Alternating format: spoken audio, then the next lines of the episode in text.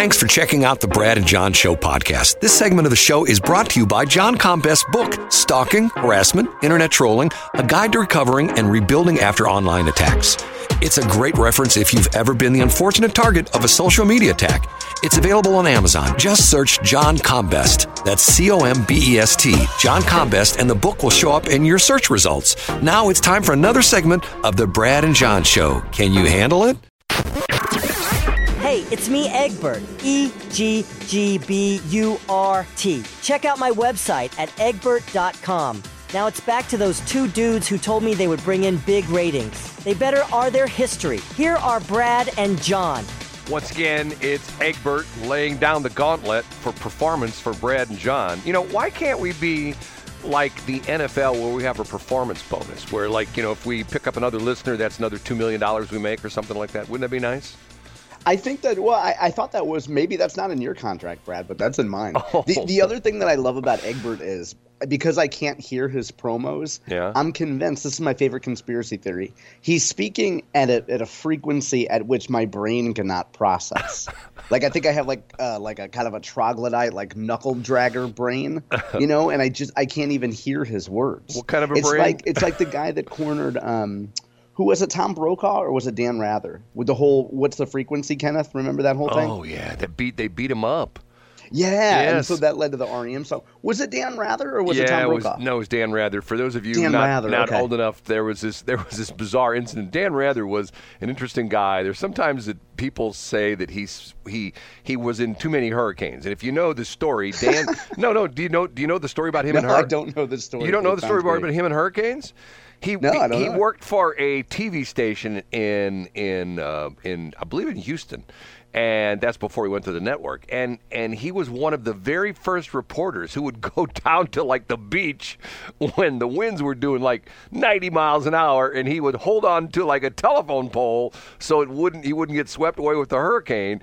And uh, that was his. That was and, and see the interesting thing was that started a whole generation of of then the meteorologists. You know how many? If you go on YouTube, you can go on YouTube and Google meteorologists in hurricanes or meteorologists in tornadoes. It's mainly hurricanes because tornadoes are hard to, you know, tornadoes are sort of, you know, you, you can't. I mean, even the guys who go out and uh, the the storm storm chasers have a tough time getting close to sure. the tornadoes yeah. because they just. I've seen the movie Twister. I'm familiar with that. Well, yeah. Well, you're not familiar if you saw that movie, but anyway, that's a whole other story. Okay, so that was the Dan Rather thing. So one day he's walking in New York City and I believe it was two dudes accost him and beat him and keep asking him, "What's the frequency, Kenneth?" And they keep they keep beating him. So that's at least what he says. And he came back and he was all disheveled and and I think he had a black eye and some other stuff. And he said to everybody, "They kept beating me and they kept asking me, "What's the frequency, Kenneth?" So there was was it REM that REM has, has the song, song yeah. "What's the frequency, Kenneth?" You know, that's one of those that you know that's a national thing. That's almost like on a statewide level. And I'm sort of dating myself because if you mention this to Bill Eigel, he probably wouldn't know what he, you were talking about. But if you mention it to a seasoned political person who's been in Jefferson City for a while, if you said green balloons, people go, "Oh, I know what you're talking about." Right? Right. Right, John? Yeah.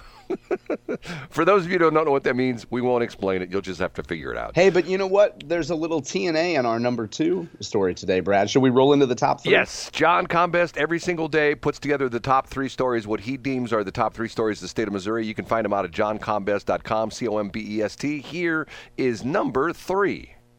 Number three story today has to do with marijuana expungement and it comes to us from the Washington Missourian. At the end of this, Brad, we should also mention for listeners how to get around the Washington Missourian paywall if you don't want to pay. Shame on fee. you. So it, the Washington Missourian did, did a really good piece today, a really thorough piece, I should say, about marijuana expungements.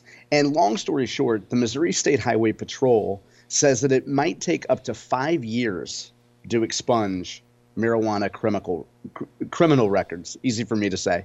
Now, upon passage of Amendment 3, part of the deal was hey, voters, if you pass this, in one year, all those marijuana convictions gone in one year.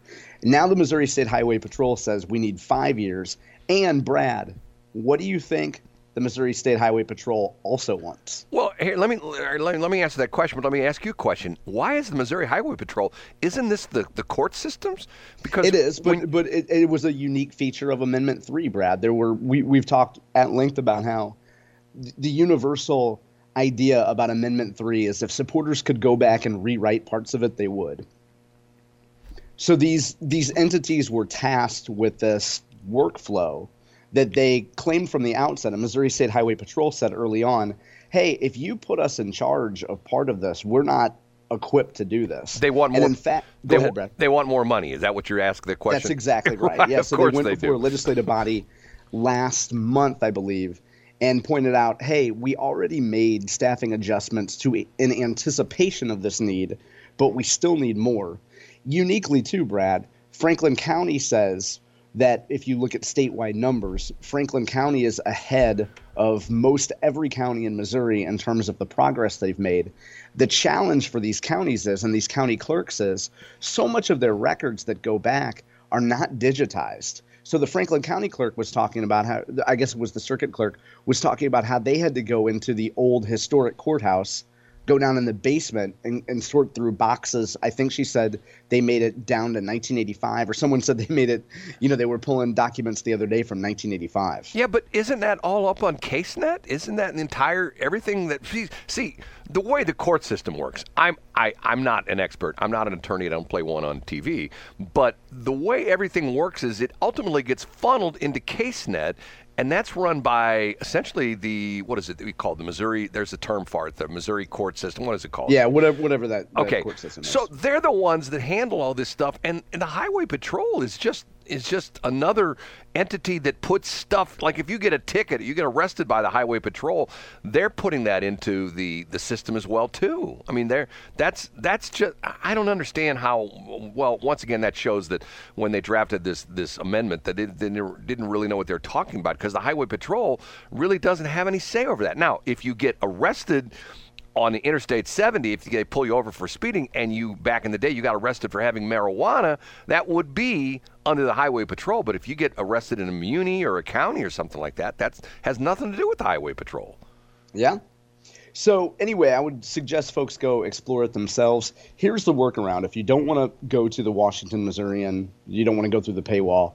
Open a new window if you use Safari, you use Chrome, whatever you use. Use Internet Explorer open up a new window, open up a private window. So in some it's called incognito, in some it's called private. Google the article title and go through Google. In almost every case, if you if you take if you take that approach, you're able to circumvent the paywall. John, the, the Millers are going to have a bounty out for you, dude. That's all I can tell you. If they don't already, if they don't already for you, and I think I'm just guilty by association. They're not going to. They're not going to be happy with you. Uh, the number two but, story today. I'd also point out too that, that one of the leaders of the industry, Jack Cardetti from MoCannTrade, was has an interview with Missourinet that I have up today, where he talks a little bit about the Safe Banking Act. Brad and I, Brad, you and I have talked about this before. How it's illegal. Marijuana is still illegal federally which throws a giant monkey wrench into the way that a lot of these companies can operate. They have to op- they have to operate in cash or on debit cards. It's a whole headache. So there's there's a story up from Missourinet about that today. Can you use a debit card? I didn't realize you could use a debit card. You can, and I guess the technicality is because debit is not the same as credit.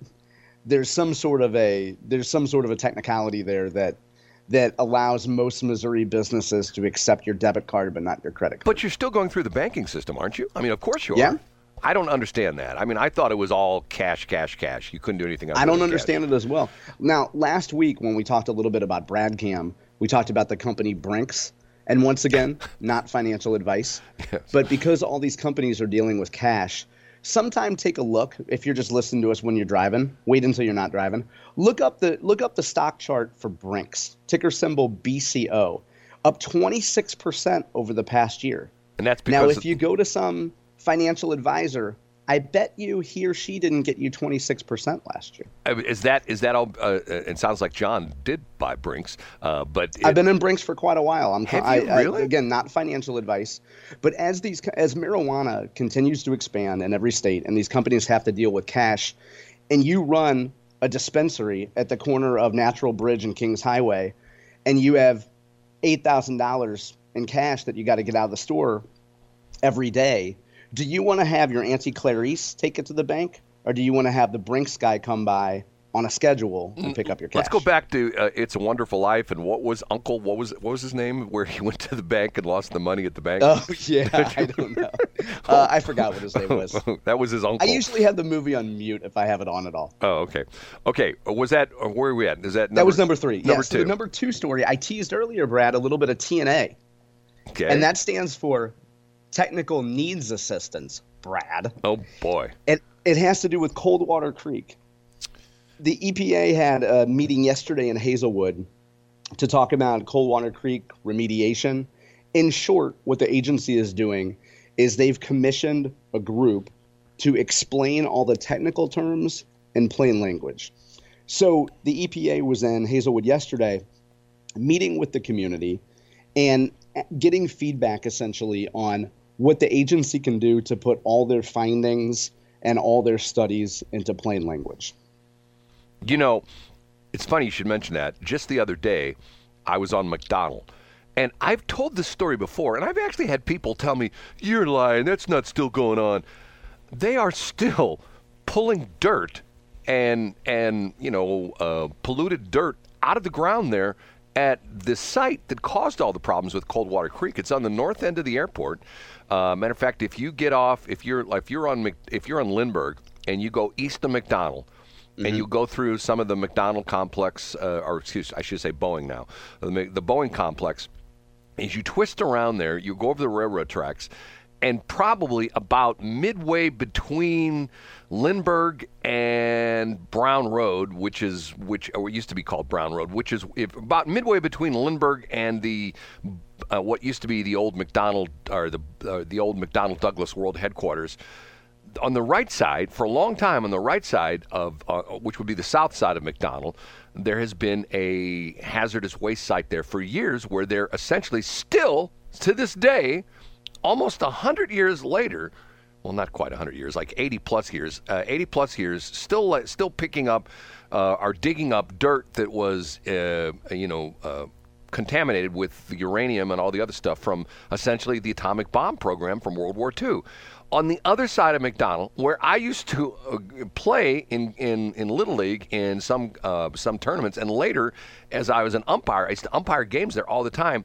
Those fields and anybody who worked in North County, especially if you were like in some of the some of the uh, the bar leagues and stuff like that, big softball area. They were a What bunch of- field? What, what what what was the name of the I field? Brad? can't remember the name of the fields. There were like three or four fields right there. But I went by there the other day. They're and they've been doing this for a couple years. They're now digging on the north side of McDonald, and they got the big, you know, track excavators, and literally they're going down like 20, 30 feet, and they're taking the dirt. And they put it into, they put it, they cover it up, and they take it. Now they drive it across McDonald, and there's a railroad spur that goes back into this project and there must be a bunch of people that have employment for this because when you go by the area there there's a parking lot which is just for the people that work there there's always like 30 or 40 cars in the parking lot you know i mean during the day at least not at It's night big money, isn't it, Brad? Right, and and to this day they're still picking up, and that's that is how Coldwater Creek got contaminated because that is Coldwater Creek right there. This is a bizarre little story that a lot of people don't realize. The Coldwater Creek actually starts someplace like in Breckenridge Hills on the south side of 70 goes under it, it goes under 70 right there at uh, if you know where where Cypress Road is on the east or the west end of the airport. Then it goes under the airport. It literally goes the Coldwater Creek goes under the airport and when it comes out on the north side of the airport that's exactly where they dumped all this this World War II uranium stuff.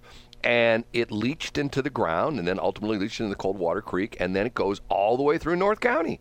That's Hazelwood right there, goes through Florissant, and then it ultimately goes through unincorporated St. Louis County, and then ult- ultimately, uh, you know, enters the. Um, uh, I, think- that's, it would be the Missouri River. Yeah, I don't think it's. Yeah, it enters the Missouri River, not the Mississippi. So, it, it's to this day. I mean, and the crazy thing about it is, who was the lady? You know, you've got a good name. Remember remembering of names. I went to her thing out there at WizRap. A lot of people go WizRap. That's what they called it. Weldon Springs rehabil, rehabil, rehabilitation and pollution project or something. I don't know what it, how what the, the letters were. The, everybody, the government loves those those those. You know, let's call it Icon or Yeah, or yeah. Go What fast or right. Um, what was the lady who was the St. St. Charles County rep who's like really really really into Tricia this? Byrnes? There you go. Yeah, the her. Yeah. Uh, and they talk and they talk. That's where I went, met Bill, met Bill Eigel, and he actually talked to me. Um, and nobody does anything. You know, they talk and talk and talk and talk and talk, and nobody does anything. So I'm sorry. Number one. Yeah, no, that's good. And uh, so this that's a good explainer for people who don't really know why Brad is the way he is. Yes, I'm screwed up. the, time, the time spent near Coldwater Creek. And by the for way- the record, boy, I sure do have a lot of room to talk. Can I The number one story is from the great Jason Rosenbaum of St. Louis Public Radio. Jason. Who did an update on the 3rd Congressional District Republican primary. And it's noteworthy today because there's a key quote here from Nick Schroer. And Nick's quote, when asking about if he'll enter the race, the conventional wisdom is because he's very closely aligned with Senator, former Senator Bob Onder, is that he would wait. And Nick's quote to Jason Rosenbaum is, "I'm kind of waiting to hear from him," Schroer said, "and we'll roll with the punches from there." So, in other words, if Bob Onder drops his bid to be lieutenant governor, and there's no indication at this point that that he's planning on doing that, then Nick Schroer would not be in the third congressional race. However, if Bob continues to stay in the lieutenant governor's race, there's a chance that Nick Schroer would run for that seat. Again, Travis Fitzwater, who rep Oop, John disappeared for a minute. You back? John, you there? Brad, I'm here. You disappeared for. I'm here. You said you said Travis Fitzwater, Okay. and then you disappeared. Pick it up from yeah, Travis who represents a district, uh, state senate district in mid Missouri, is considering the race, and also Senator Mary Elizabeth Coleman has already announced that she's in the race. Okay, and I will give my my mandate here, not my mandate, but my advice is once again what I don't like about politics. If you're going to run for another office, resign the office you have right now. Um, because of the fact that if we're paying you, it's just like the stuff that's going on, like with with DeSantis and and even uh, you know with DeSantis. I mean, he's not the governor of Florida. Well, he is the governor of Florida, but you know how much time is he spending in Florida? Little or none. Well, by, but by Brad, by that logic, though, if you're a state rep or a state senator or whatever, you should also quit whatever job you have. By that logic, and be a full-time state representative or state senator. well, no, because of the fact that being a representative is not a year-long job. I mean, it's a Right, it's only through May. Right, But it- also, you could make the you could make the case that if you're running for office, that's not a full-time job either. You're just doing it. You're only doing it in your spare time, right, Brad? what that you're running. Maybe it's like a hobby. Maybe it's like stamp collecting Well- or, or macrame. you know, I mean, you've hung around these people. There's a certain thing that makes them tick, you know. I do know. And and it's to the point where I still say it's power and it's camaraderie. Because they are part of something. It's like an elite club. It's li- it's like an Right, they're they're they're right. I agree with that. it's like you wanting to join, you know, you or me who are, you know, not very well heeled, don't have a lot of money, and we decide we want to join one of the elite country clubs. Like if we decided we want to join Bellerive Country Club. Or the MAC. Let's go join the MAC. Well, no, the MAC, you- anybody can join the MAC, the Missouri Athletic Club. You can walk in there. Well, fact, speak for yourself. Maybe you've never applied, Brad. Jeez. have you applied and, and been turned down? No, I'm no, I mean, I mean, they're running ads for people to join the MAC, As Missouri Groucho Athletic Marx Club. says, I would never want to be a member of a group that would have me as a member. That's one of my favorite quotes. I've said that many, many, many, many, many, many, many times. All right, we're over break. We have to take a break.